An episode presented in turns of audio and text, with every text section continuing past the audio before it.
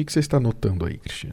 Renato, eu estou fazendo uma lista aqui de algumas coisas que vieram na minha cabeça agora, rapidinho, sobre mudanças que aconteceram na sociedade, na vida amorosa das pessoas, tá? E desde que nós nos casamos até hoje. Isso já vai fazer 27 anos. Já vai fazer 27 anos, quase 30 anos. Então, três né? décadas atrás para hoje as diferenças. É isso que você está escrevendo aí. É.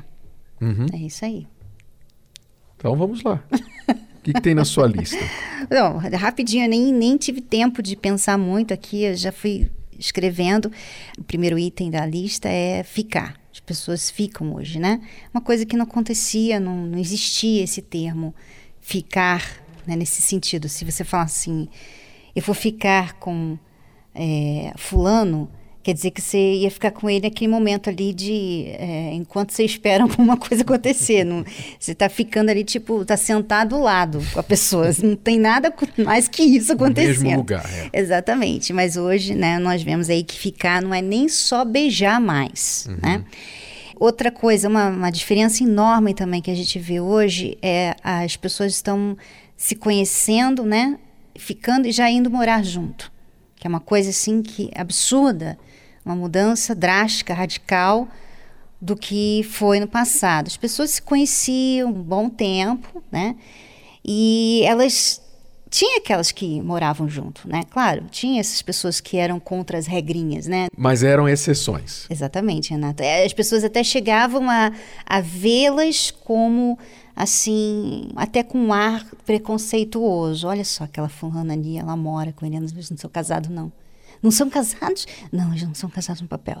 Era um escândalo. Não era aceitável socialmente? Não, não era aceitável socialmente você morar junto, nem ser mãe solteira. Inclusive, era um escândalo na família quando alguém engravidava fora do casamento. Existia? Existia, mas era um escândalo. Não era uma coisa assim que todo mundo faz, que legal, sabe? Não tem, não tem nada a ver, qual o problema, né? Não, não era isso. Que tudo bem, não era legal também, às vezes, o pai e a mãe colocar a filha para fora de casa porque engravidou. A gente sabe que havia extremismos, né? Nesse ponto, exageros. Mas o ponto aqui é exatamente como que a sociedade mudou de lá para cá, no sentido de aceitar aquilo que antigamente não era comum. Não era comum. Você, por exemplo, ser amante Existiam amantes, mas era bem escondido, porque não era nada admirável. Hoje, muitas amantes têm prazer de falar que são amantes. Elas não têm problema nenhum. Elas até se acham melhores do que a esposa. Né? Uhum. Mas as amantes no passado, elas se sentiam inferiores. Elas conseguiam enxergar o que estava acontecendo, que elas estavam ali perdendo tempo com um homem que nunca ia deixar a esposa por elas. Tá? Então, assim, uma noite, as pessoas não, não tinham esse costume de passar uma noite, né? Como a gente vê hoje em dia, as pessoas vão numa balada, tem uma noite. Ou seja, a separação do sexo é, e o amor. Separação de sexo e amor. Sexo é uma coisa, amor é outra coisa. Claro, sexo sempre foi praticado fora do casamento, mas hoje a coisa está cada vez mais separada do amor. Tanto é que antigamente se falava muito em fazer amor. Não é? Hoje é transar, hoje é uma noite, uma ficada. Então, hoje está muito separado, estão querendo separar extremamente o ato físico do envolvimento emocional. Sempre houve o sexo, mesmo fora do casamento, mas aquilo acontecia normalmente num relacionamento onde os dois ficavam juntos um tempo, estavam namorando e tal. Hoje a coisa já está mais fria, né? É. Outra coisa também que hoje a gente vê que é normal são as famílias mescladas, né?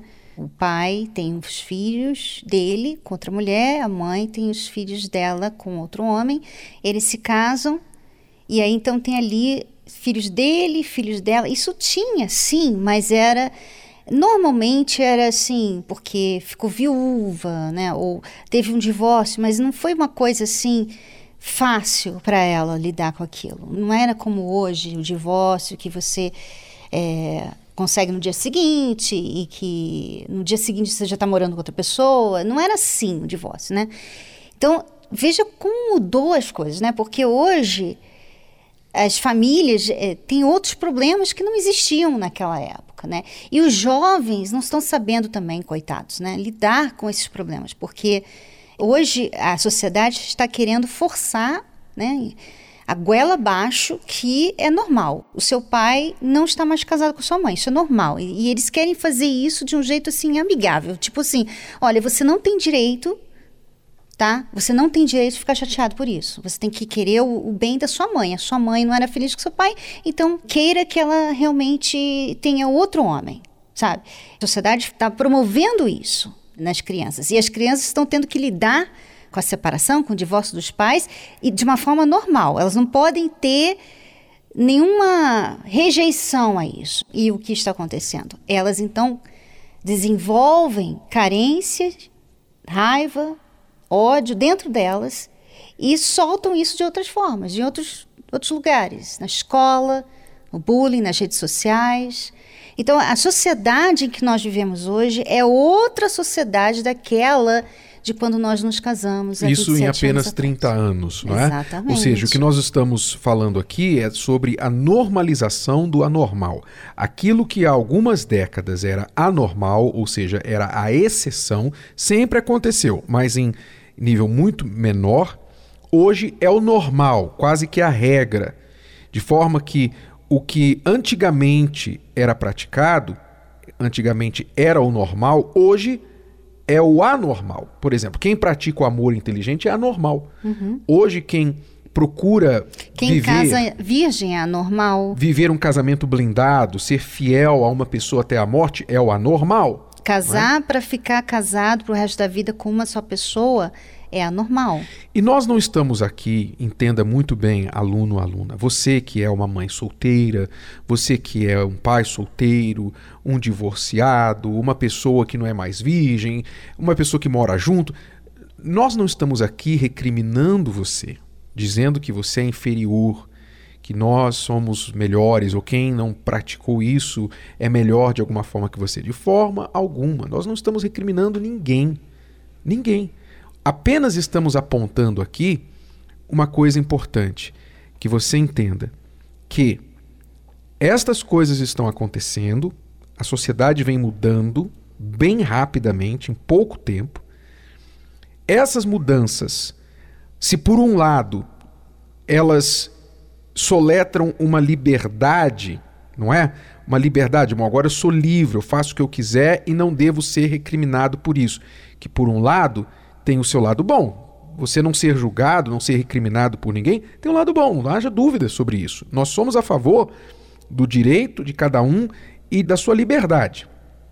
Agora, olhando os frutos disso, olhando o que o resultado dessas práticas tem sido, então o resultado para as famílias, para os filhos, para as pessoas envolvidas, normalmente não tem sido positivo.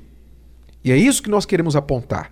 E você tem que fazer uma escolha. Se você quer fazer parte do normal, hoje, que é o anormal de antigamente, ou se você quer correr o risco de ser taxado de quadrado, ser taxado de antiquado, de outro planeta, de alienígena, e então preservar os valores familiares, procurar construir um casamento sólido, uma vida amorosa digamos, conservadora, nos princípios e valores conservadores que vão dar a você uma família.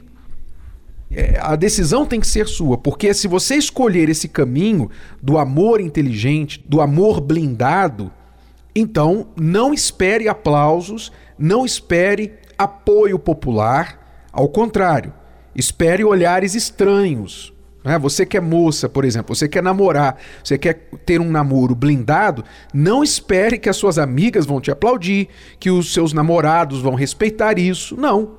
Ao contrário, você vai ser olhada como uma alienígena. Mas é o preço para você ter um namoro e posteriormente um casamento blindado. É, as pessoas têm que ter cuidado com o que o mundo dita, né? Porque elas estão sofrendo com essa ditadura em nome de, ah, todo mundo faz. Hoje é assim. Em nome disso, as pessoas estão sofrendo. Eu lembro, Renato, que eu estava conversando com uma, uma senhora de dos seus 50, 55 anos, que me falava assim: Olha, Cris, toda a minha vida eu trabalhei, eu investi na minha carreira. E hoje eu olho para trás e eu penso assim: puxa vida, não era isso que eu queria. Não era isso que eu queria. Eu queria estar casada e ter a minha família. Era isso que eu queria. Quer dizer, toda a minha vida eu investi no que eu não queria. Pensando que eu ia conseguir o que eu queria. Uhum. E é assim, as pessoas elas querem ser felizes, elas ainda querem ser felizes, elas não estão errando de propósito, sabe? Ah, eu quero fazer tudo errado para ser uma infeliz. Não, elas ficam querendo achar felicidade, né? O objetivo é esse. Mas por não saberem como achar felicidade, elas estão indo nessa onda de que, não, vai pelo seu coração, ou olha, não, não, não liga para o que pode acontecer depois, não pensa no amanhã, pense no agora, pense no que você vai sentir aqui nesse momento, sabe? Vai curtir a noite com alguém porque você tem direito de ser feliz. Só que o que está sendo prometido, a, o objetivo que está sendo prometido, entre aspas, não é verdadeiro. Né? O objetivo é como se fosse fake, uma solução fake, que as pessoas estão comprando, estão uhum. pagando para uma coisa que não vai acontecer. Uma propaganda enganosa. Exatamente. É isso que está acontecendo na vida amorosa das pessoas. Então, cabe a nós aqui alertarmos Estamos alertando, trazendo para você o aviso, o alerta, para você